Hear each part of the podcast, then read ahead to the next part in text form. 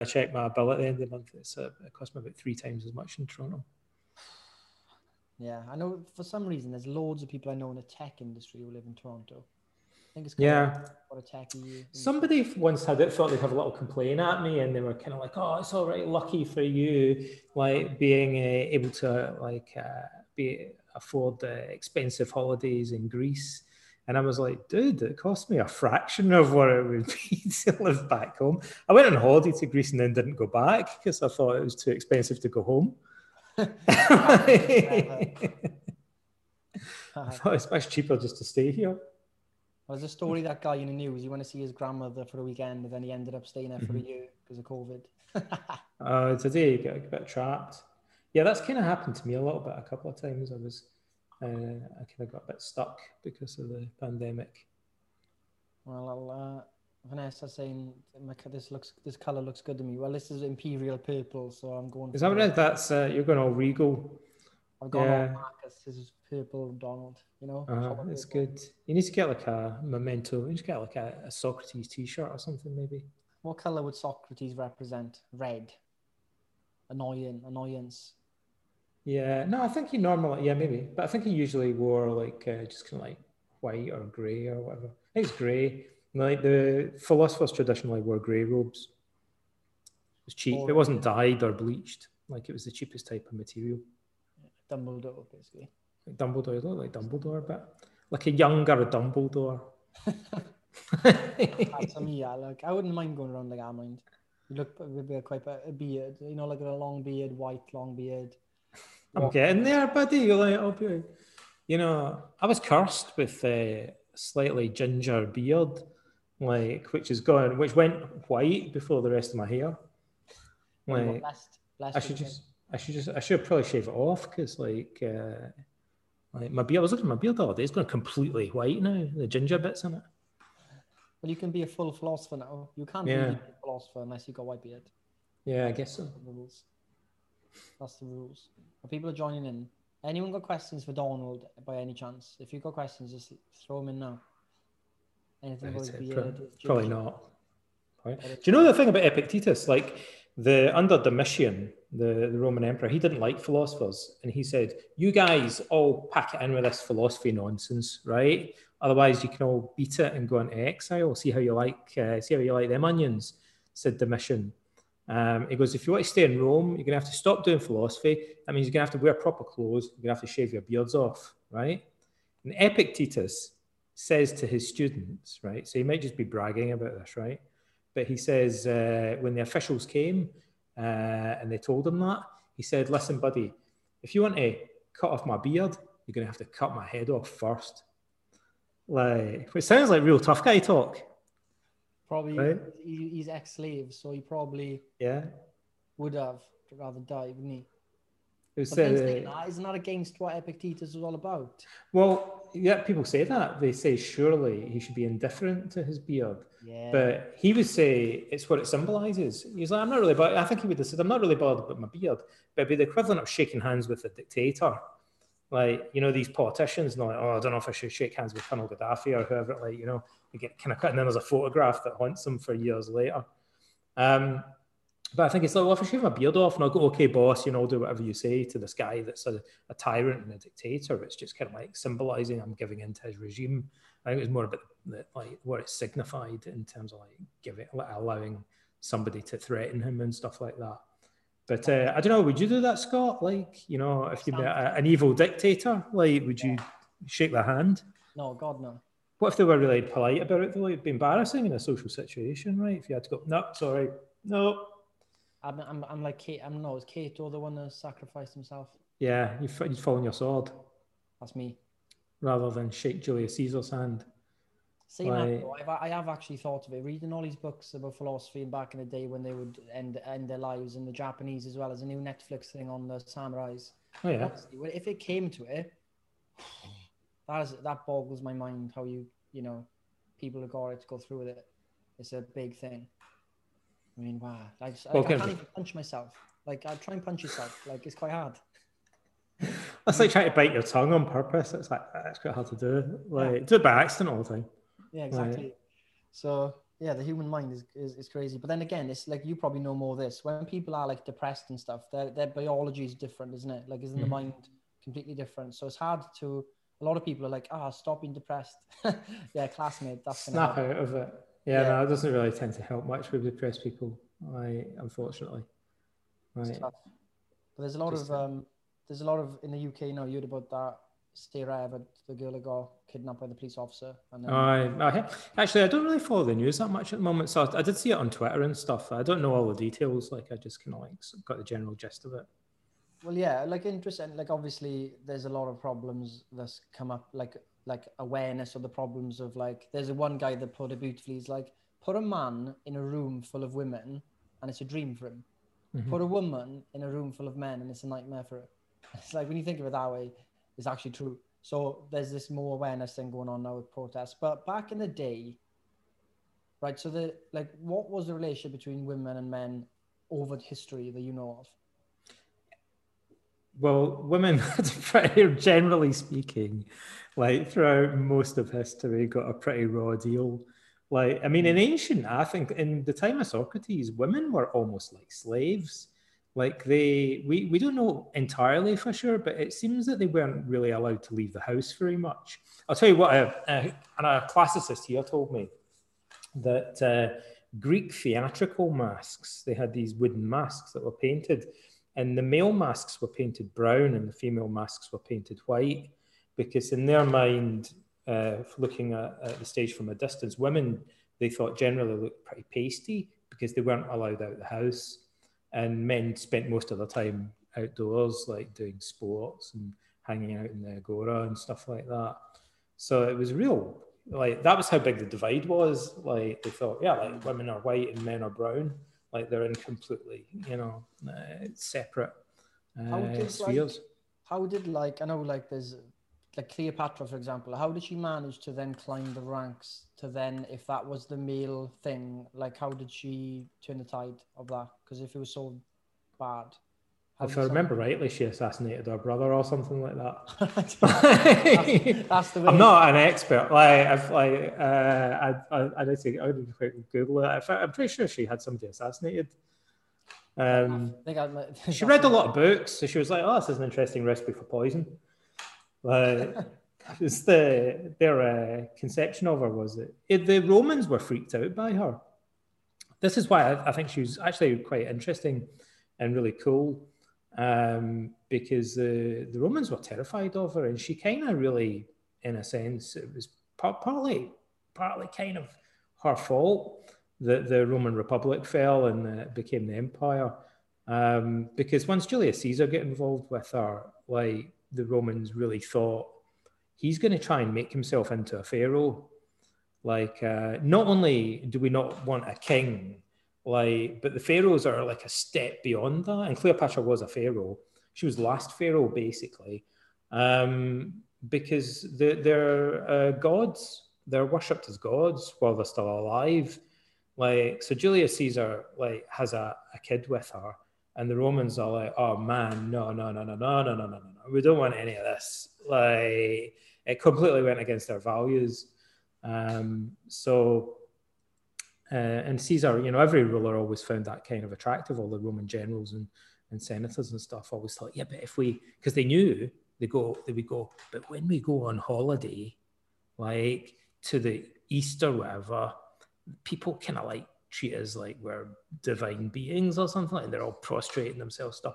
Go back to rome like nobody gives two hoots about it like you know like can we not make it a bit more like that here? Like and you know i quite like it when people bow and scrape and all that kind of stuff and i get to wear all my purple robes little hmm. crown and all that like i kind of like it you know. So they they kind of it was when they went on holiday to the edges of the empire particularly the east they got they got these ideas like above their station about maybe it's not so bad being a god king. Like I could I could handle that, you know. Yeah, does sound appealing, especially if you if it's in within grasp. Like we just got to do this one thing, and then we're gods. Yeah, like you know, and that's why sometimes they quite like to hang out in the east. Like Marcus Aurelius, his brother. Um, I don't think he really wanted to come back from uh, Syria. he was in they sent him to Syria. I just kind of quite like it here. They almost like, you know, they treat me almost like I'm a pharaoh or something here.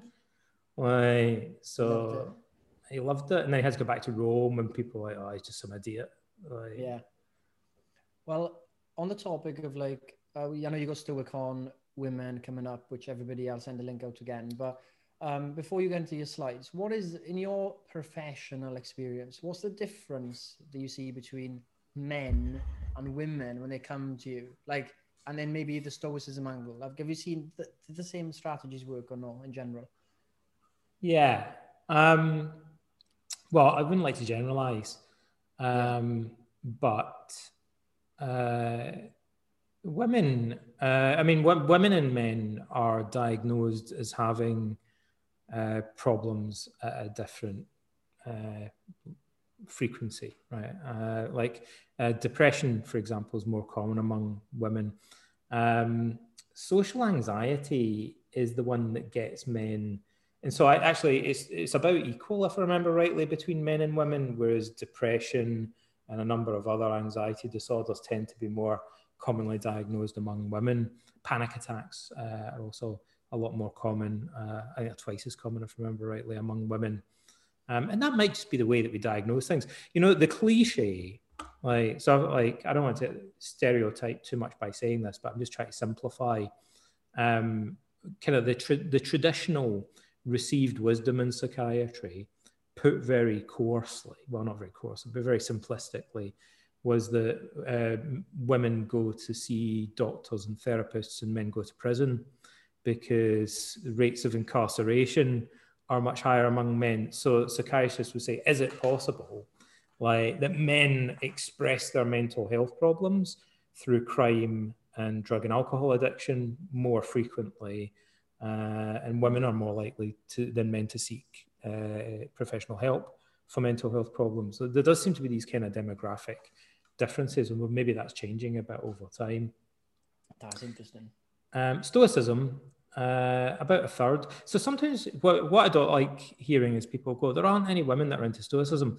And like about a third of the people that are into Stoicism are, are, are women. Uh, and uh, so it's a significant minority. It's not zero. Like um, it's lower than 50%, but it's still, it's a third of the people that are into Stoicism are, are women. And also, it's not really getting anything to do with Stoicism per se. It's more reflects a gender bias in philosophy in general. And so, for example, uh, this is true of philosophy courses at university, but the, there's groups for Aristotelianism and Epicureanism uh, communities, and they also only have about 30% women in them. So I think this is more of a general thing rather than a a feature of Stoicism per se. Yeah. But also, I feel like there's things about Stoicism that maybe particularly, in a, in a sense, kind of have a, a special attraction to certain groups of women. Um, or at least that's what people tell me. Uh, so the, the, I know um, that some women have told me that they they kind of don't really like the more new agey or the more touchy feely kind of self help stuff.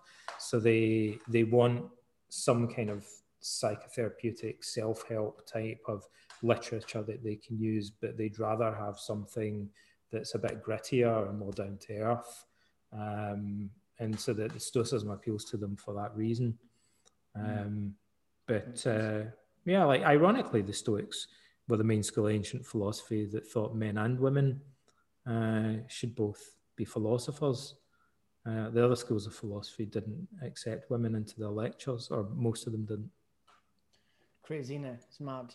And I know I, I know you're not a fan of uh, Jordan Peterson because I've seen some tweets, but he he goes on about he loves this argument. He loves putting himself in the middle and be like, yeah, whatever. He says these things. He keeps bringing up. I don't know if you've come across it. He keeps bringing up this study. I don't know how they did this study about like in Sweden they didn't put any like gender um, pressure on males and females, and it ended up that the women did more feminine roles like nursing, and mm. men ended up doing more manly roles. It's like how can you even not condition someone in a country where it's not like you know full on control? Like how has he come? Like is that even true? Like I don't know. Like I mean, the funny thing about Jordan Peterson is he's um, Canadian, and he yeah fight that was crap. Like I don't have I don't have anything against Jordan Peterson as a person. I just find it really there's a couple of really very strange things about his kind of influence or popularity or whatever you want to call it. Um,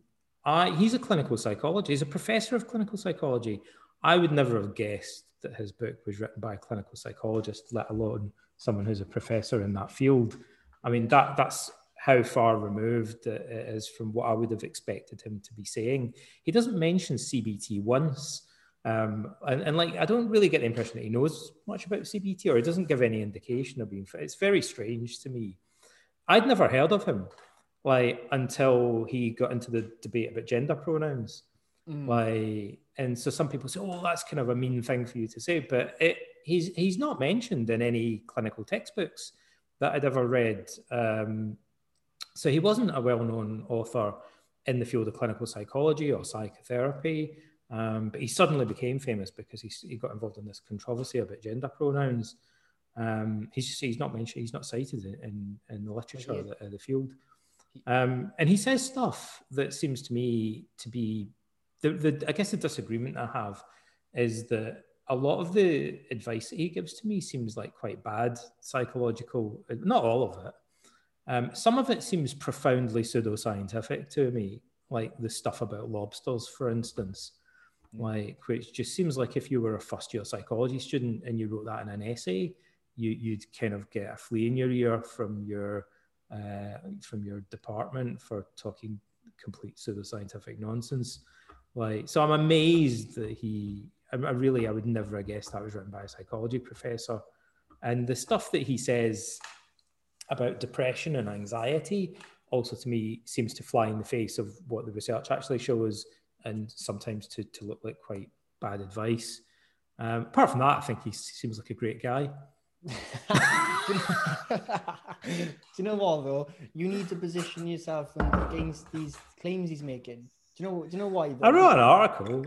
Like... Yeah, you have. But he he's basically what's the problem is um, Jordan Peterson attracts these guys who are very just like, oh, I'm a man, I'm alpha, alpha male guy. I've and noticed, he's, yeah. He's got the far right in his back on. I've noticed that. Yeah, and it's like it's actually it's actually a problem because every guy I speak to, yeah, now they're like, mate, have you heard of Jordan Peterson? And yes, oh, mate, man. yeah, and I don't, don't like him. They're like, oh, he's class, bro. But he talks about religion a lot as well, where he says none of those guys have ever read his book. In my experience, yeah. like his book, I, when I was reading his book, which I've read twice because I get paid to do a professional review of it, I was reading it. I was thinking, I'm sure these guys can't have read this.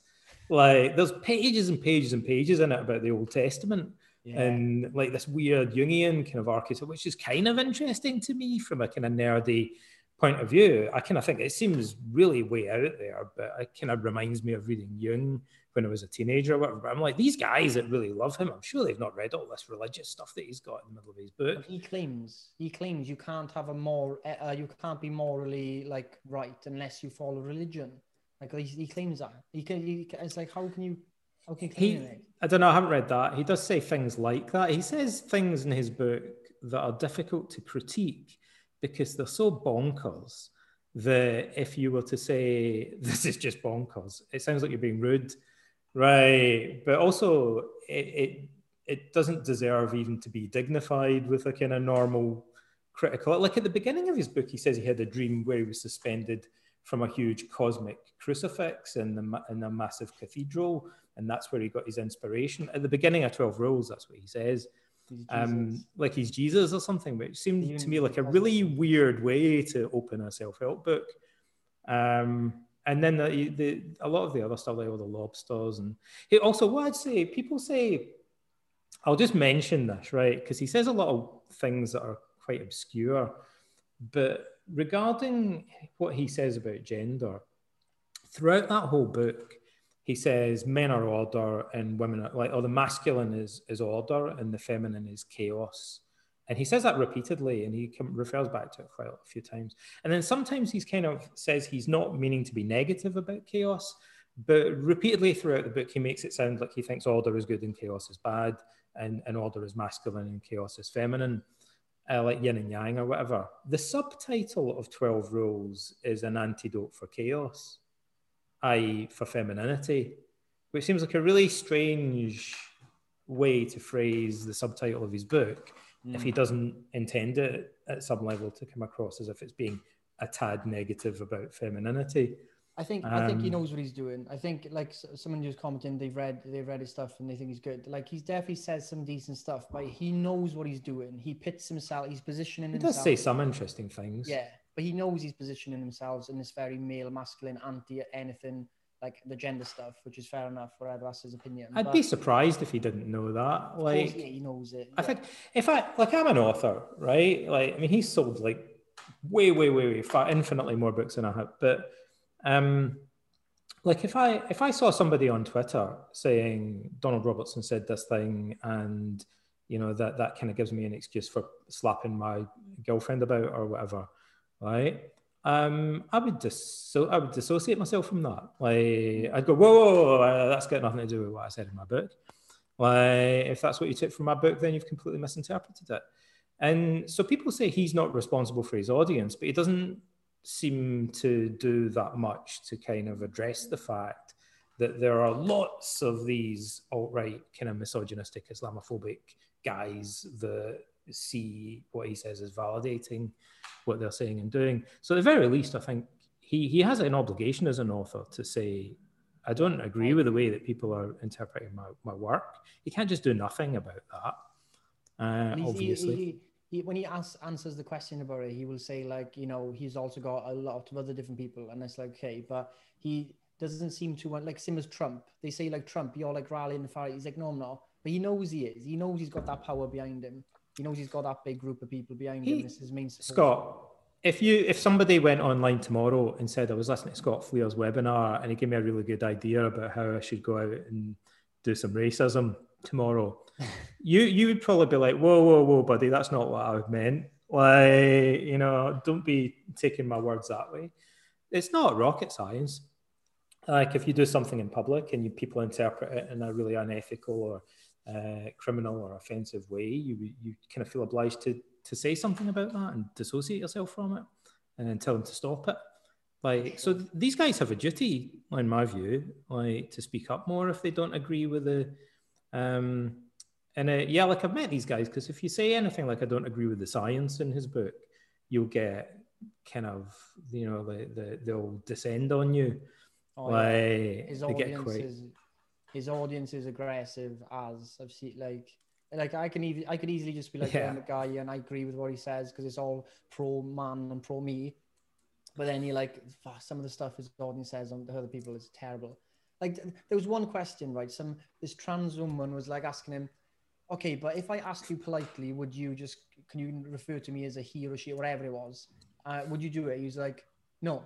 she was like, what's the point then? I just asking you nicely and you you just won't do it. And he's like, no, I don't I don't do it. He's like, but um you you just said if you were to be nice, I would think of it. And then she says, okay, I'm very nice. Would you do it? Nah. I was like, oh come on, like how, how much how bad is that for you? Like, do you know what I mean? Like, it's nothing for him to say.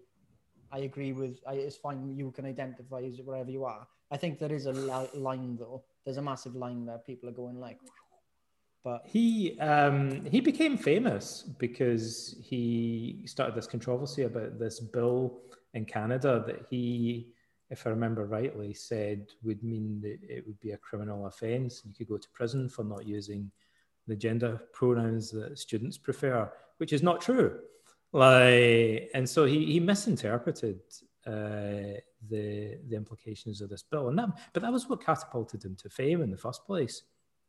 Um, like I say, I'd never like heard of his work prior to that. Uh, it's mainly in personality theory. Strangely, although he's a professor of clinical psychology, like uh, it's this area that's not really directly related to, to, clinical practice. But something else I'd say about that guy. Um, that he was publicly sanctioned for by his professional body um, for uh, a breach of ethics with one of his clients. And that's something I take very seriously because I've sat on ethics boards like, as a therapist before. And if his professional body made that public, they were obviously quite concerned about it. So that's like first thing, like for somebody who's writing about ethics and stuff like that, he's been sanctioned in public by his professional body. And uh, the other thing um, is that people, this wouldn't be obvious to people, but some of the controversial things that he says um, if you are treating clients, you, you have to be particularly cautious about things that you say in public because they, they might have implications for the clients you're working with. Um, so Jordan Peterson, one of the th- controversial things he said was there's no such thing as Islamophobia. Now, I don't know exactly what he meant by that. And clearly, a lot of the people that follow him kind of took it to justify Islamophobia. Um, he even posed next to a t-shirt, uh, a guy wearing a t-shirt that said it. But what I do know as a therapist is that he could easily have a client tomorrow who's a Muslim and has been victimized and bullied as a result of the religion. And then if they find out that he's involved in a controversy when he's saying stuff like that in public, it's going to impinge on the therapy. Like, so it's for that reason, like therapists often think if you want to get into political controversies, you probably need to end your clinical practice.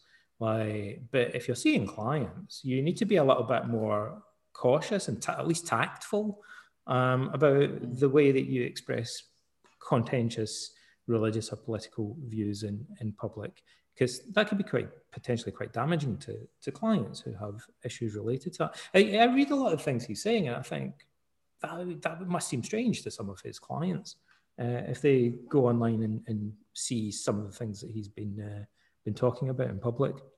Well, we know the extremes views are the ones that get views and clicks and followers and stuff these days. So you know he has He's, to. He says weirdly, he says this is the last thing I say, and then we'll get into our footlights. Like at the beginning of Twelve Rules, he actually says that.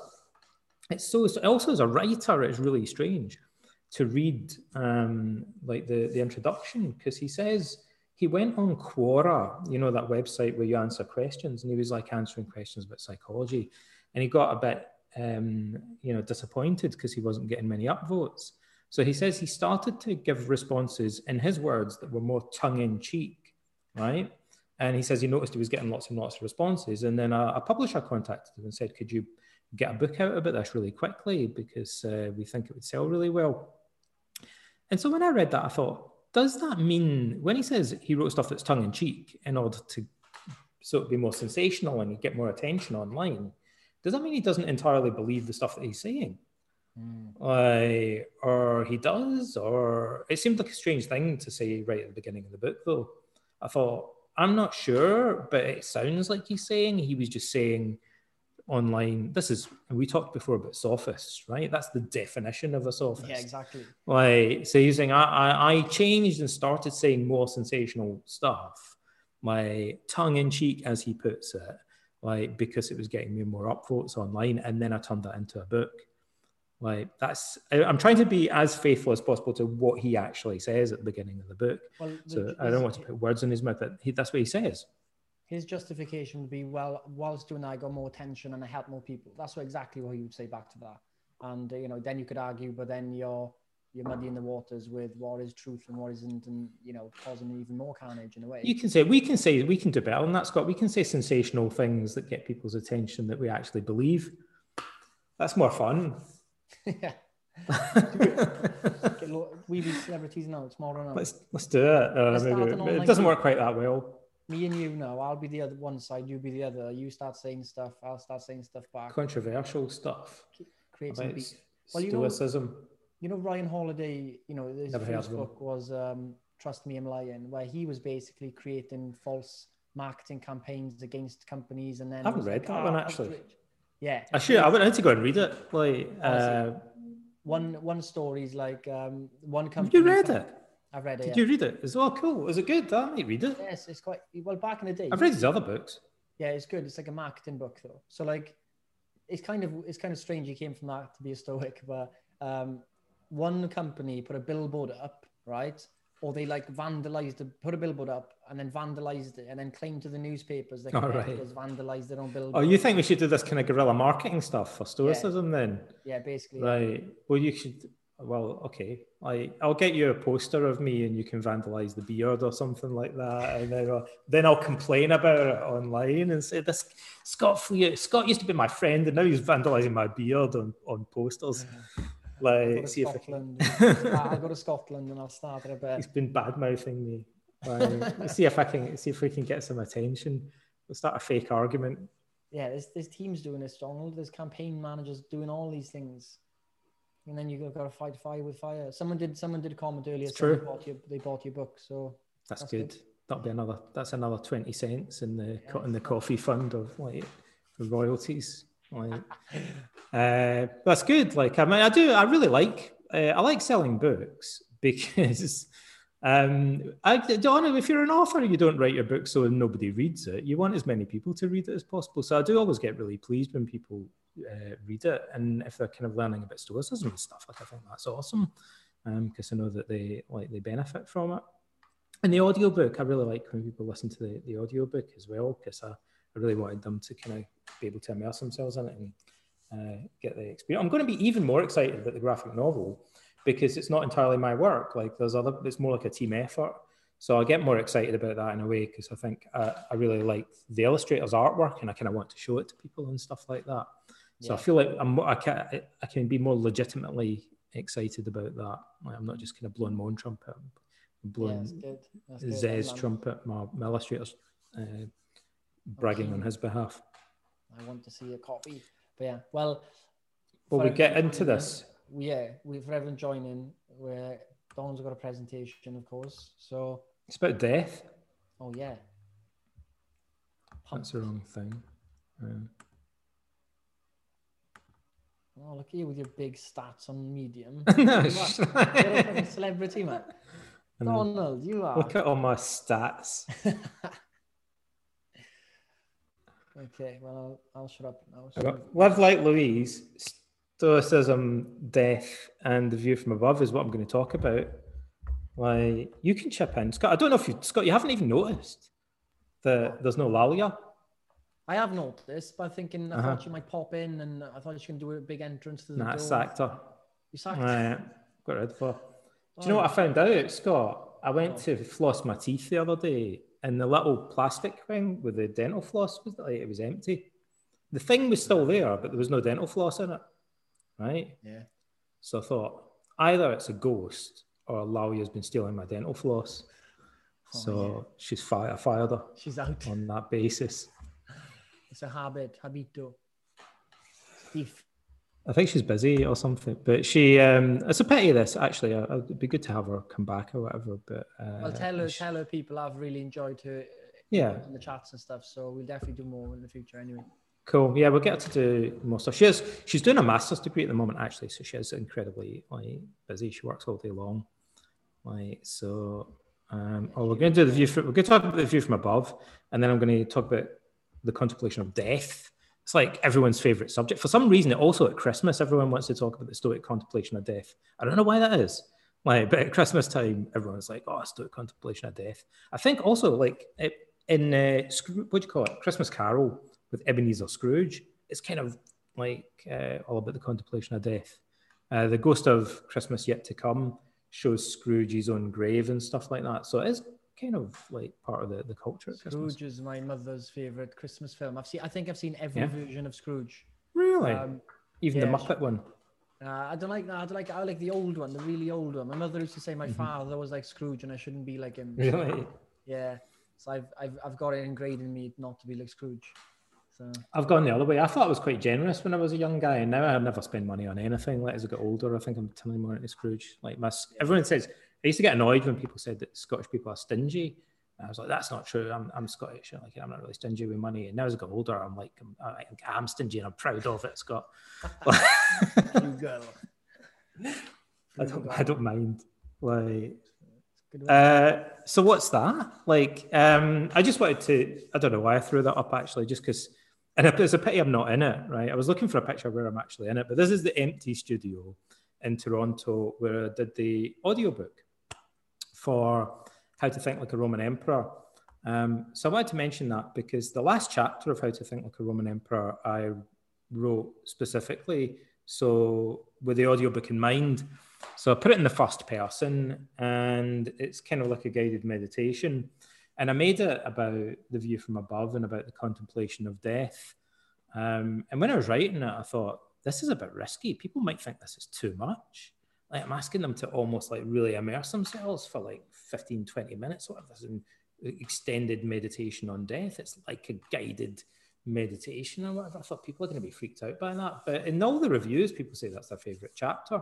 And the audiobook sold way more copies than uh, we would have expected, like twice as many or something compared to how many it should have done, because a, a lot of people, I think, like that that chapter.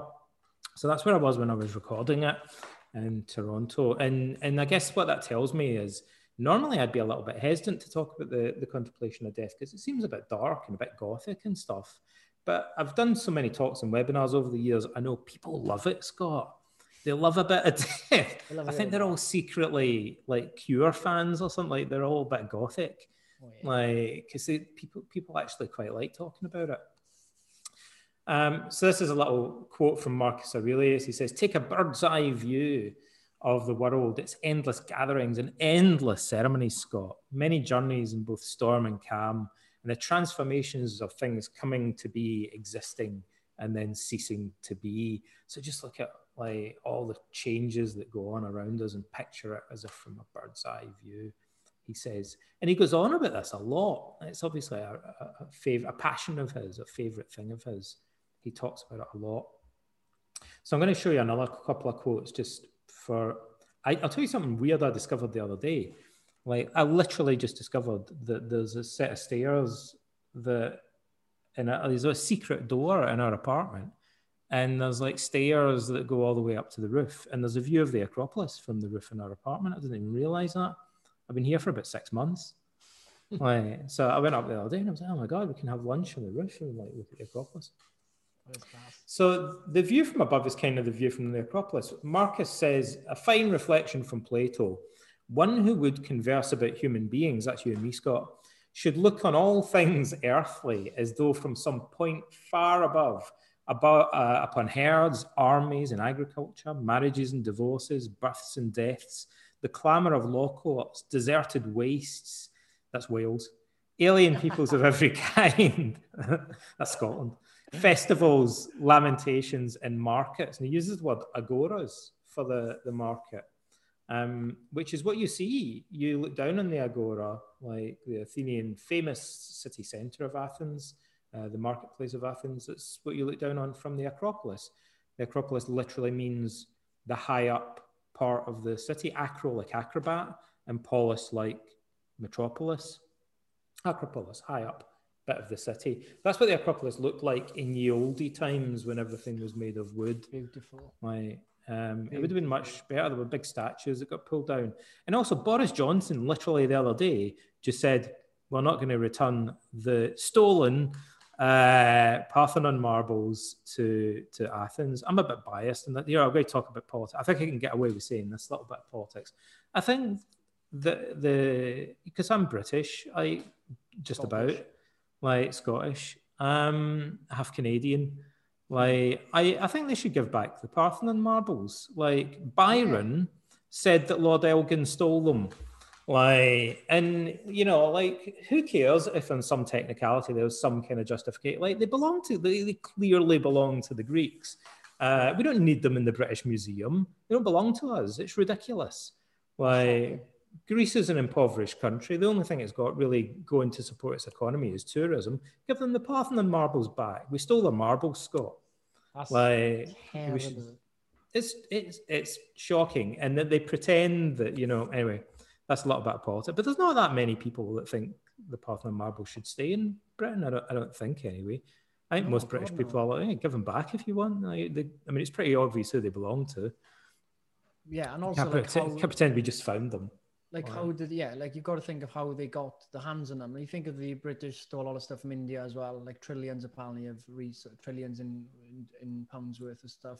Like yeah. now we know it's wrong, but back in the day they probably thought it was fine. Now we know it's wrong. Maybe we should go. Do you know what? This probably is wrong. We should, you know, give probably. it back. like it's it's kind of obvious where it, it belongs. Ah. and uh, it's not a small thing. It's like one of the great treasures of European civilization. Like it would be like as if somebody nicked the crown jewels from the Tower of London and said, "Oh, they belong in Turkey or somewhere from now on. We've decided they're ours." Like anyway, like a little bit of politics. I think I can get away with that bit of politics. Yeah. So it's not that controversial. It's only Boris Johnson that disagrees with me. So the the view of the Agora is the view from the Acropolis, where the Parthenon marbles were originally located. And uh, Marcus also says, remember that your mind becomes invincible. That's strong talk, Marcus. When it withdraws into itself and rests content with itself, a mind free from violent passions is a mighty citadel. And the word he uses is Acropolis. For man has no stronghold more secure to which he can retreat to remain unassailable from that time onward. So not only does he say the view from above is like looking down at all the chaos of life and the interaction, the markets and the law courts. That's what you see in the agora. He says the agora. Um, but where you look down upon that from would be the Acropolis, which is um, what he name checks in this other quote. I didn't realize that until recently, and I looked more closely at the Greek versions of those, and I went, "Oh, he says Agora and Acropolis." So I, I think uh, Marcus probably had, at some level, in mind this idea of the view from above is the view looking down on the city centre from this, uh, what was once a hilltop fort and uh, became a temple in the centre of Athens. It's very famous. Think of, think of how many conversations and dinners and stuff are happening right now, Donald across mm. the world. Yeah. That's a lot. like we're just, you know, ants uh, in this vast network of uh, human beings. But honestly, I mean, I'm being a little bit glib about it. I think it's incredibly important. We've talked about this before.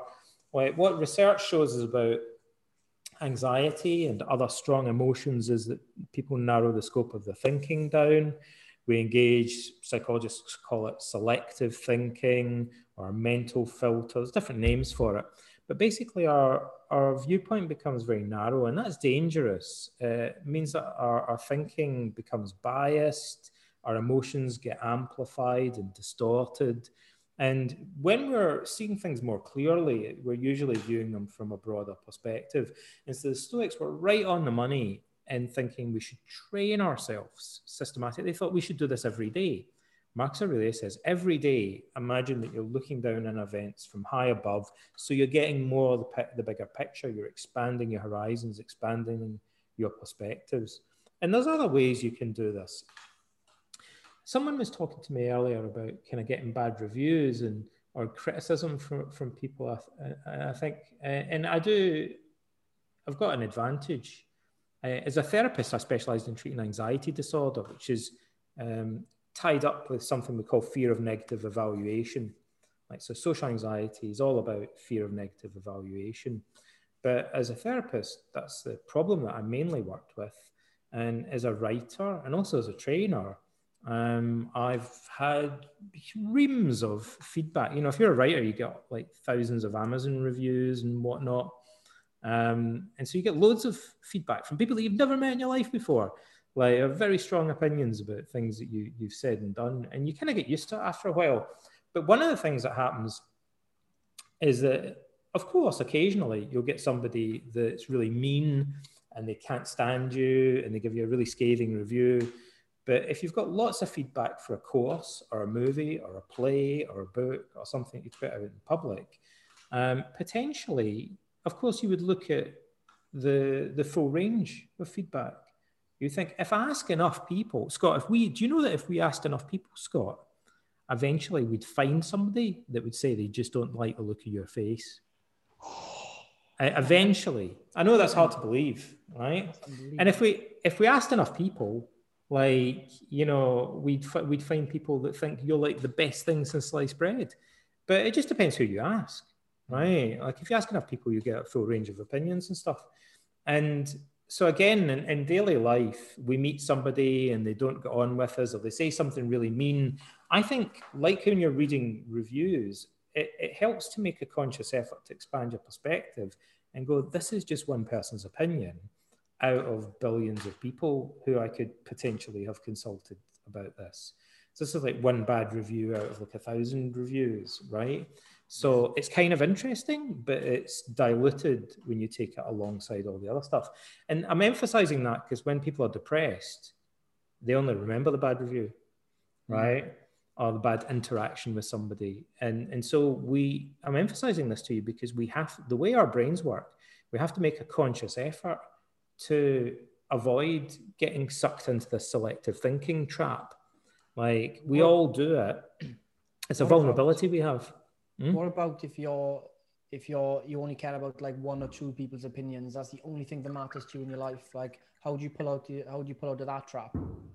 I think you well, like you should question why those opinions are the only ones that matter.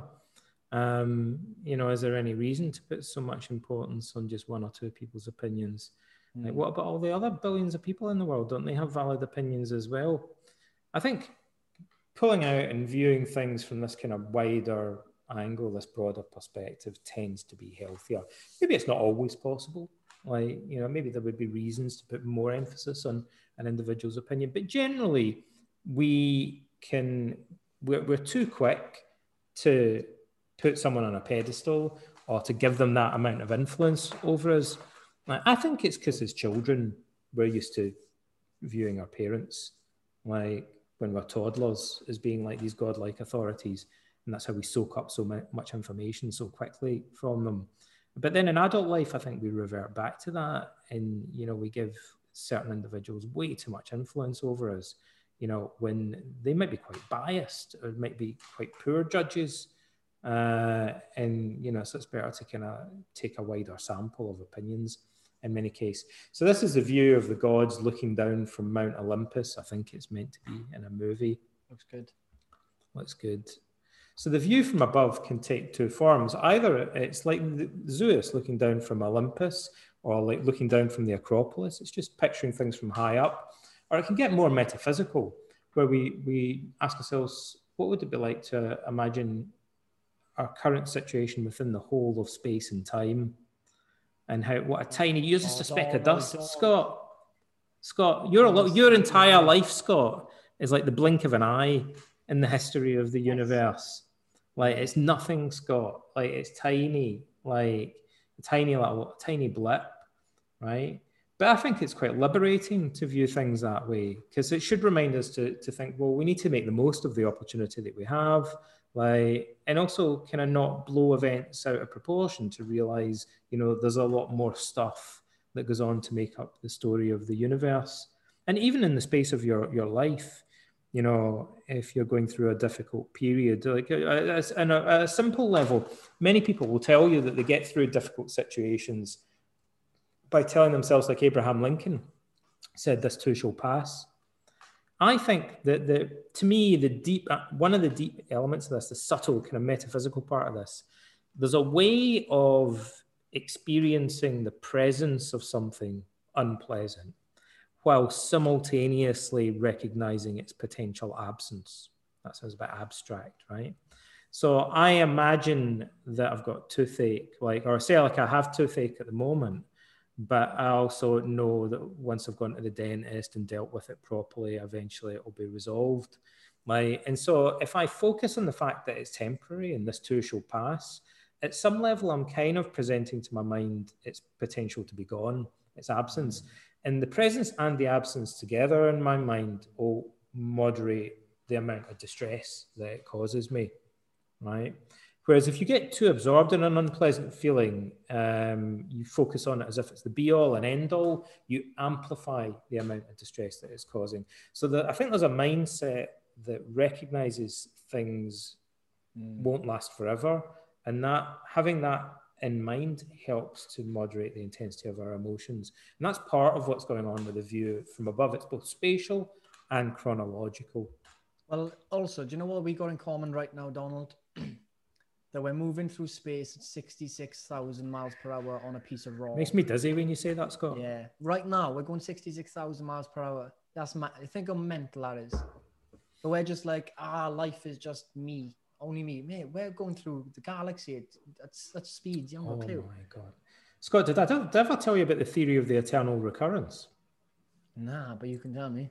It's going to blow your mind, Scott. Right. Like, so Nietzsche talks about this, and Nietzsche's another one. Like, um, you know, I, I like I used to love Nietzsche's writing, but he he's a weird guy because he kind of borrows loads of ideas from other people and then doesn't really say where he's getting them from. So he talks about this thing called the eternal recurrence, he doesn't say where it came from. In fact, I think I think he might even claim that he made it up. But he was a classical philologist. That was he wasn't he wasn't a professor of philosophy. He was a professor of uh, Greek and Latin, and he um, he studied classics. And clearly, he took this idea and many of his other ideas from well known ideas in classical literature. So, the eternal recurrence the, was an idea that the Stoics had, and I think before them the Pythagoreans, and it goes like this. So, they think, look, the universe must have come from nothing, they think. Like, there must have been a time when nothing existed, and then the universe appeared. And they believed in determinism. So they think that everything in the universe is caused by what comes before it. It's like clockwork. Um, it's like a chain, a causal chain reaction. Like one, th- one event causes the events that follow it. And the Stoics thought, well, one day the universe has to end eventually. Like there's an infinite amount of time. Like eventually the whole thing's got to collapse somehow and come to an end. But when it's all gone, it would return to nothing and they said, like, the one thing we can be sure of is that nothing, absolute nothing, and absolute nothing are identical. Like, absolute nothing that we came from and the absolute nothing that we return to are going to be identical. But the universe sprang forth from absolute nothing. So surely it would do that again. But if we believe in causal determinism, it would spring forth and follow exactly the same sequence of events and then return to absolute nothing. And then the same sequence of events would begin again. So you'd have this eternal cycle of exactly the same story being told, like the same events unfolding, because each time it returns to the same identical absolute state of nothingness.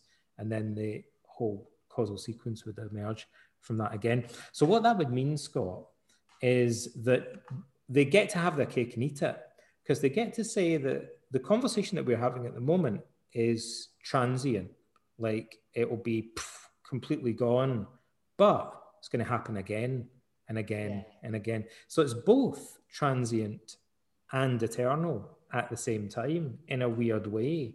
And so the conversation we're having right now, Scott, we've already had zillions of times before. Oh. And we're going to continue to have zillions of times again in the future exactly this conversation that we're having right now. So basically, it's a matrix. It's like the matrix or something. I'm gonna break. That's a really weird theory. Well, do you know? Do you know? Have you seen the CIA re- released a files called the Gateway Experience? Have you heard of it? The CIA in the 80s were like, we need to fight the Russians and we need to go uh-huh. to the future. We can. We need to. We need to basically project our minds into time and space and go to the future and see what happens they released this document on how you would do that. it's honestly, it's about like connecting the left brain and the right brain. And apparently, you're going to listen to these these tapes.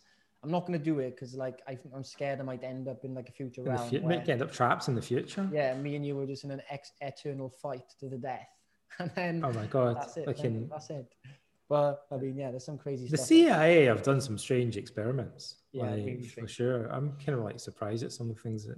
Uh, well, you know, they're releasing they're releasing documents about everything they know about UFOs in about six months because Trump in Trump put the trigger really? in 18 yeah put a trigger in mid COVID. In 18 months, you need to release everything about UFOs and aliens that you, we know of. it's gonna, and uh, I don't know what's gonna happen. It might be nothing, but if it I, is, even if the aliens came, Scott, I'd be like, meh. To yeah. be honest, I'm not. Bo- I'm not that bothered. I think they're already here, right? Actually, like in, in Greece, Scottish everywhere, people. Scottish people, right, and octopuses. Like, I'm convinced yeah. octopuses are aliens. Mm. Like, I'd be like, aliens, whatever. I'm, be, I'm more interested in reading books about Socrates, to be honest. Alien. Like, do you know what's in, about aliens? Um, do you do you think like they would be amongst us? Or do you think that they would be seeing us as ants? I feel like they, yeah, I think they would just they think, oh, I can't really be bothered with them. Like, you know, they'd take one look at us and run the other way. Surely they'd be like, they'd, I think they'd look at us and they'd be like, oh, this Socrates guy seems interesting, but all this crap on TV about the royal family is like, you know, I think we'll just leave these humans to it. Come back in another billion years yeah, like see if they've evolved any like beyond all the you know the, all their idle chatter. Um, mm. Yeah, I think they'd look at us and think, "Geez, really? Like, I don't know. Do we want to know these people?" True. Why, why would you know us? Where, where we are? Right. But you know what's interesting? If you have you read *Sapiens*? No, I haven't Like, actually. like- Like, there's a weird genetic leap in Homo sapiens where they went from, you know, to, whoa, we got some brains and we can talk. Like, they they act, they do say there's like a massive genetic leap in humans' DNA. Like, what caused that then? Magic mushrooms. yeah, oh like my that. god, I reckon that's a good theory. Should we put the? Should we put it? That's a, people. Some people claim that. I don't I've no idea. Like It could be drugs. You know, it could be the result of the forever. Do you know I mean? they just we just started to think one day. Yeah, Yeah. get- uh, throughout pe- throughout history, people have been kind of puzzled by it. You know, like the, the Greeks thought the gods had given us this gift. So, oh, I should say actually, there's a movie coming out called "On the Creation of Earthquakes," allegedly. Like, it's in production at the moment, I think, with John Malkovich. Maybe they mention that, and he's going to play Seneca. And so, on Earthquakes is a book by Seneca, and this is he says this in it. Um, there's a bit of philosophy. I couldn't stop doing philosophy. He's maybe writing about earthquakes, but he put a bit of philosophy in. He says, "Forget all else, Lucilius, and concentrate your thoughts on this one thing: not to fear the name of death." Through long reflection, make death one of your close acquaintances, so that if the situation arises, you're able even to go out and meet it. So Seneca's saying it's really important to get used to the idea of your own mortality so that it doesn't freak you out anymore. And this is such a common theme. I think, you know, again, it's evidence of how people find it fascinating. It's in the arts, like throughout history, uh, in religion, this idea of memento mori, we call it in Latin, it means remember that you must die, remember you will die, contemplating our own mortality. It's such a recurring theme. You get it in the East and Buddhism and things like that as well. Um, but it's very central to uh, Socrates and to the Stoic tradition. Uh, there's lots of beautiful works of art that relate to it as well. But uh, right in the very, very kind of prehistory of Greek philosophy, I've mentioned before, we have this woman. I like to be a bit contrarian and say, you know, there aren't many female voices, we're told, in ancient philosophy, but I think they are, but they're just kind of hidden. Like uh, they're, they're, they speak through the men sometimes. So there's there are these priestesses called the Pythias in the Temple of Apollo, and they play a very important role in ancient Greek culture. And they gave these pronouncements, these sayings that were often just two words, like little koans. We have 137 of them that survive today from uh, Stobaeus, if I remember rightly. And uh, the so the Pythia, the priestess, um, provided these sayings, and philosophers would go away and think about them. So I think, in a sense, the Pythia kind of invented Greek philosophy. She was kind of in the background, stirring it all up with these little wisdom sayings. Like it does all go back to a woman.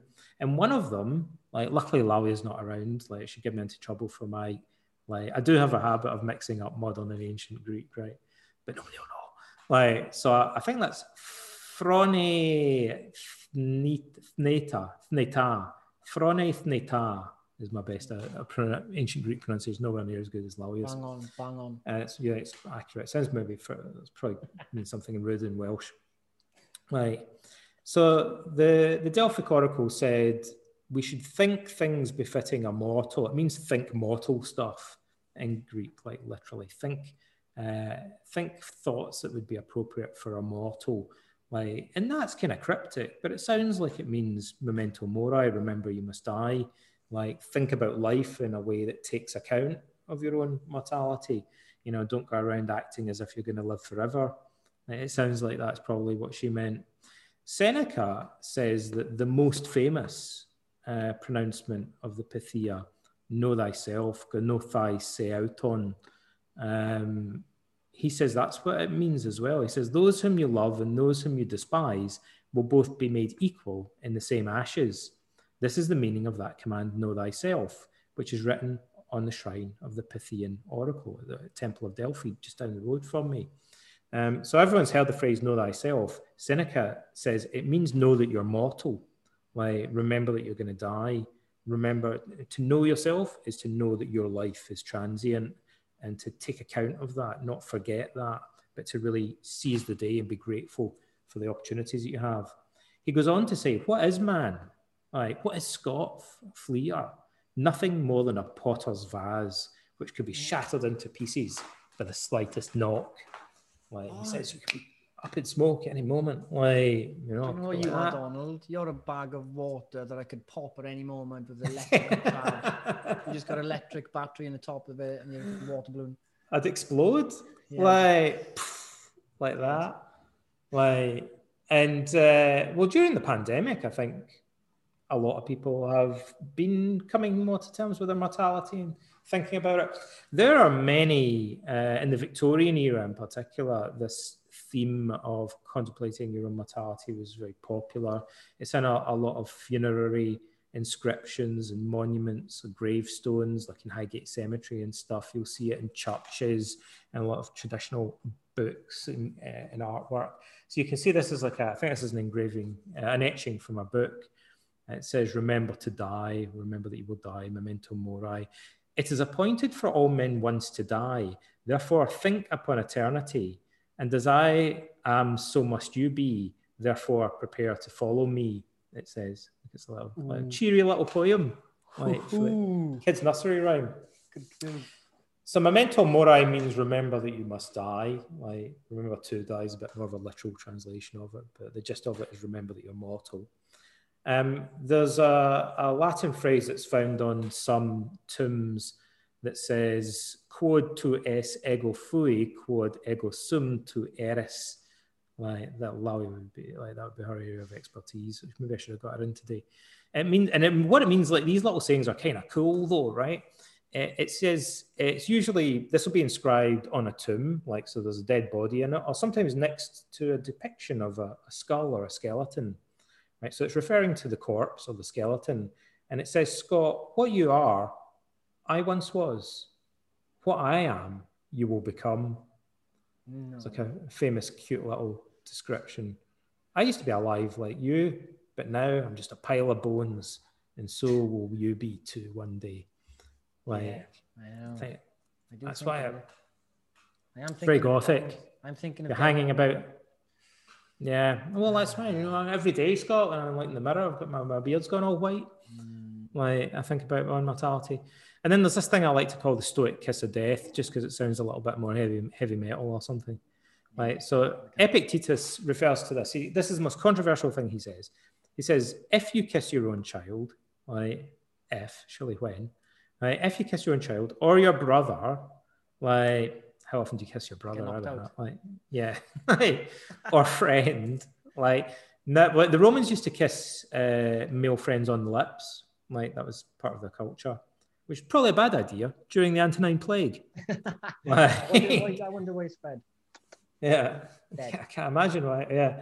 So if you kiss your own child or your brother or friend, never give full license to the appearance, the impression, and allow not your pleasure to go as far as it chooses, but check it and curb it as those who stand behind men in their triumphs and remind them that they are mortal. So Epictetus here is referring to something that classicists are intrigued by. There's a number of references to this. So when a Roman general or the emperor, who was a general, um, won a victory, they would go back to Rome and they would have a big celebration. They'd gain titles and stuff. They'd parade through the streets with captured slaves and treasure.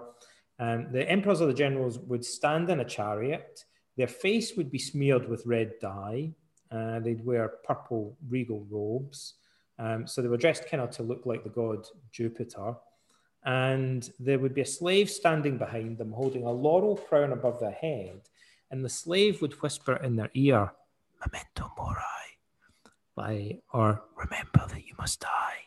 Like, was apparently what the slave would be whispering while everyone's like, Yeah, you're so awesome. You're like a god. Like, you know, he defeated the Germans or whatever, or the Parthians or whoever it was at the time. Like, there was a guy that stood behind them and went, Remember, you must die. like, to stop him getting too big of an ego, right? And uh, that's what Epictetus is referring to here. Like, uh, curb it as those who stand behind the men in their triumphs and remind them that they are mortal. Do you also remind, remind yourself in like manner that he whom you love is mortal? So Epictetus is saying, also not only remind yourself that you're mortal, but remind them yourself that your loved ones are mortal as well. And he goes on to say that he thinks that eh, this is a key to loving people rationally, like because otherwise we take them for granted. He thinks, or we get sort of too attached to them or dependent on them or whatever. And he thinks there needs to be a certain amount of non-attachment. We need to accept that other people aren't entirely under our control like we need to view them as, he says, on loan to us from the universe, so that we're grateful for the presence of other people um, rather than kind of being too demanding or taking them too much for granted. Yeah. So Epictetus, um, this is the most famous quote about Stoicism. And most people don't realize it. Like I like to show people things they've never seen before. Like, so like most people who read about Stoicism will hear this quote over and over it's not things themselves that disturb us, but rather our judgments about those things. Like it's a cliche, it's a very famous quote, but most people don't know what he says in the next sentence. Which he, so he gives an example. He says, for example, death is nothing catastrophic, or else Socrates too would have thought so. Rather, it's the judgment that death is catastrophic that is the catastrophic thing. And this actually is a very cliche, very like stoic thing, but most people don't go on to read the rest of the quote. So where he mentions Socrates and mentions the contemplation of death, it's the first thing, the most important thing that he thinks we need to apply this to. So he says death in itself is neither good nor bad. Like what matters is the value judgments that we impose on it. Like, you know, and he says Socrates um, thought his time was up. Like he he would much rather uh, stand uh, in accord with his moral principles. He thought that was more important, um, even if he risked his life in doing so. And in a sense, he was right because he changed Socrates more than just about anyone else, except maybe Jesus Christ or somebody like that. You know, Socrates changed the face of Western civilization. To borrow a phrase from Nietzsche, actually, Scott, Nietzsche. Socrates pressed his hand upon aeons as though upon wax. Like he molded the history of Western civilization because he wasn't frightened of dying. Like, mm. and he made this big stand, like, to defend philosophy. And uh, the Athenians executed him, and then they felt really bad about it afterwards. In the the prison, um, the Athenians dug it up, and they found something really strange there. Not a lot of people know this, like because I'm in Athens. I've got the insider gen, the insider info, like from the School of Archaeology. Like they, you can see in the Museum of the Ancient Agora, um, they found something surprising in the prison where Socrates was executed. They found a little tiny statuette of Socrates, which would be the sort that they would normally have in a shrine. Um, so it's almost like the Athenians felt bad about the fact that they killed Socrates, and then they, they had like a little shrine uh, honoring him in the place where he was executed, like maybe a mm. generation or, or so later. Um, but again, they, they say, look, Socrates had what they call a, um, a noble death, a good death. That's where our word euthanasia comes from.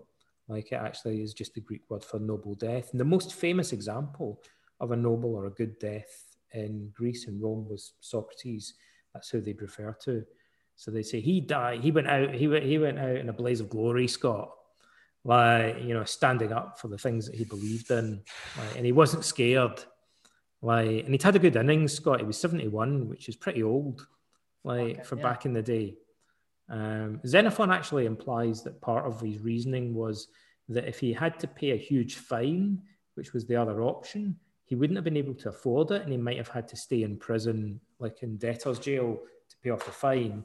And that because he was 71, I, in an ancient Athenian prison, his life would have sucked anyway. Mm. So Xenophon was like, well, he was kind of like thinking, yeah, that would be so miserable. He's, he's better off just taking the hit, like, you know, and uh, yeah. making this one last big stand and going out in the, the proverbial blaze of glory. But we're still talking about him today. Exactly, exactly. That's good. Well, Donald, what about, so should we, like five minutes? Are we going to wrap up? Like, let's see. Yeah. Well, we've got like. How many slides we got? Only a few. Like, we don't, it doesn't need to take long. Like, we'll go through those. Straight on. To, oh, here he is. Yeah. So that's Socrates' famous little snubby, stubby nose. Like, so there's an obscure dialogue called the Axiochus. It's a pseudo-Platonic dialogue. Not a lot of people know about it, but it's the one where they talk about death. We don't know who wrote it. It wasn't Plato. Like, it was probably one of his students. But it's about Socrates. And he talks about death. And he's talking to one of his friends, this guy called Axiochus, who's really scared of dying. And Socrates says, but death does not exist either for the living or the dead. And what he means is the dead aren't conscious anymore, like, and the living haven't experienced it yet. Like, so nobody ever actually experiences what it's like to be dead. Mm. And he says to Axiochus this really cool phrase. He says, Vain then is the sorrow in Axiochus grieving for Axiochus. That's a really cool way to put it. So this guy is really anxious about dying. Socrates says, like, it doesn't make any sense for Axiochus to grieve for Axiochus.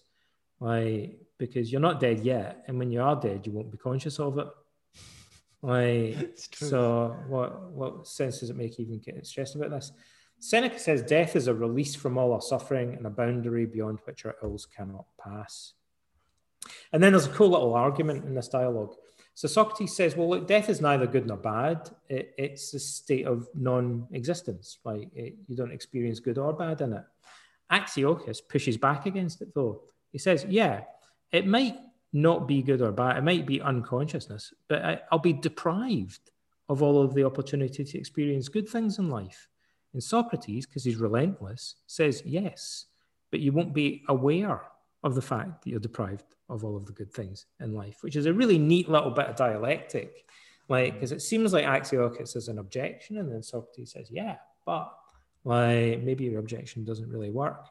So I don't know. Again, I don't expect everyone to agree with that argument, argument uh, necessarily, but you know, many of the things you find in Socrates, you go, I'm not sure if I agree with that or not, but it's kind of a cool argument, and sometimes they stick with you and they get you thinking about things talking about something really important.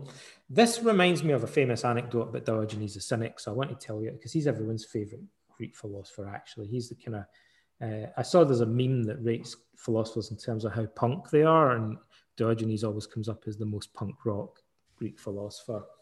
So supposedly Diogenes was dying and his followers said, Yeah, but what are we going to do with your body? Uh, because you don't have any money like you live like a beggar. And funeral ceremonies were really important in Greek culture. They thought um, it was terribly sacrilegious uh, not to dispose of a body properly.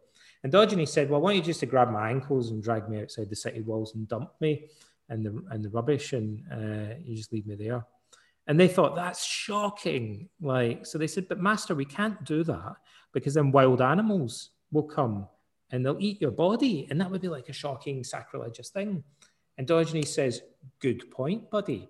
He says, You know, the, he always had a wooden staff. He says, You know, the staff I carry about. What you should do is just lie that down beside me. Then, when the wild animals come to eat my body, I'll pick up the staff and just go knock them on the head with it. Like, and I'll keep, I'll keep them away. How about that? And his followers are like, Yeah, but like, master, like, you won't be able to do that because, like, you know, like you'll be dead and you won't be like conscious and stuff. And Diogenes said, Exactly, you bunch of muppets. Like, so if I won't be conscious, like I'm not going to care really if I'm eating by dead like wild animals up, will I? Like, so this was just his kind of quaint way of saying, what difference does it make to me? Mm. Like, you know, I'm going to be completely oblivious. So I wish I care whether I'm eaten by dead animals or not. Um, there's another argument that's common in ancient philosophy that says, why should you worry about non existence after death? You've already been dead for zillions of years before you were born. You'll return to the same state of non existence that you came from. And I want to quote this because this is also found in ancient tombstones and it's really cool. It's non fui fui, non sum, non curo. It's like a little poem almost. It says, I was not, I was, I am not, I do not care. And that sums up this argument. Um, it says, like, for a huge expanse of time, I didn't exist. Then I did exist for a while. And now I've returned to complete non existence. And but I'm oblivious. So it doesn't make any difference to me. But I was not, I was, I am not, I do not care is a common thing it seems to have engraved on tombstones in the ancient world. Shall we wrap up there, Scott, or do we have time for yeah, well, yeah, I got two mins I have to join on this other thing, but no, let's wrap up. I will just sort of finish with the last slide. like I just wanted to say Seneca. One my this is I'll finish with this because it's my favorite quote. People ask me, "What's your favorite Stoic quote?" And I say it's this controversial one from Seneca where he says, "To learn how to die is to unlearn how to be a slave." And what he means by that is that to contemplate and come to terms with your own mortality, overcome your fear of death, liberates you, like, and it allows you to be free from many other attachments and anxieties in life. So they think that to be, overcome your fear of death, come to terms with your own mortality, is what existentially, deep down, will really kind of like set you free. To learn how to die, he says, is to unlearn how to be a slave. And with that, Scott, I conclude. We conclude. Well, Donald, you've done a fantastic six weeks with us. I'm sure we'll be seeing you again very soon. But uh, I have asked people for questions, but it seems people have just been taking in what you've been saying. So I've just been chilling. Yeah, chilling. Happy days. Well, I'll be in touch to do another Q and A. Is that linked to Eudaimonia? Is that linked to Eudaimonia? Does it link to yeah, Eudaimonia um, is really the goal of life in Stoicism and other philosophy. It's almost like that word almost means something a bit like nirvana. It's a state of complete flourishing. It's the peak of human achievement. And so eudaimonia, uh, the Stoics think you, you have to uh, come to terms with your own mortality in order to, to truly um, experience fulfillment in eudaimonia. Damn right. Well, thank you very much, Donald. I'll be in touch to do another Q&A, but appreciate it. Everybody's loved it. Thank you, Scott. It's Big been Donald a pleasure out. as always, my friend. Let's, bye, everybody. Bye-bye.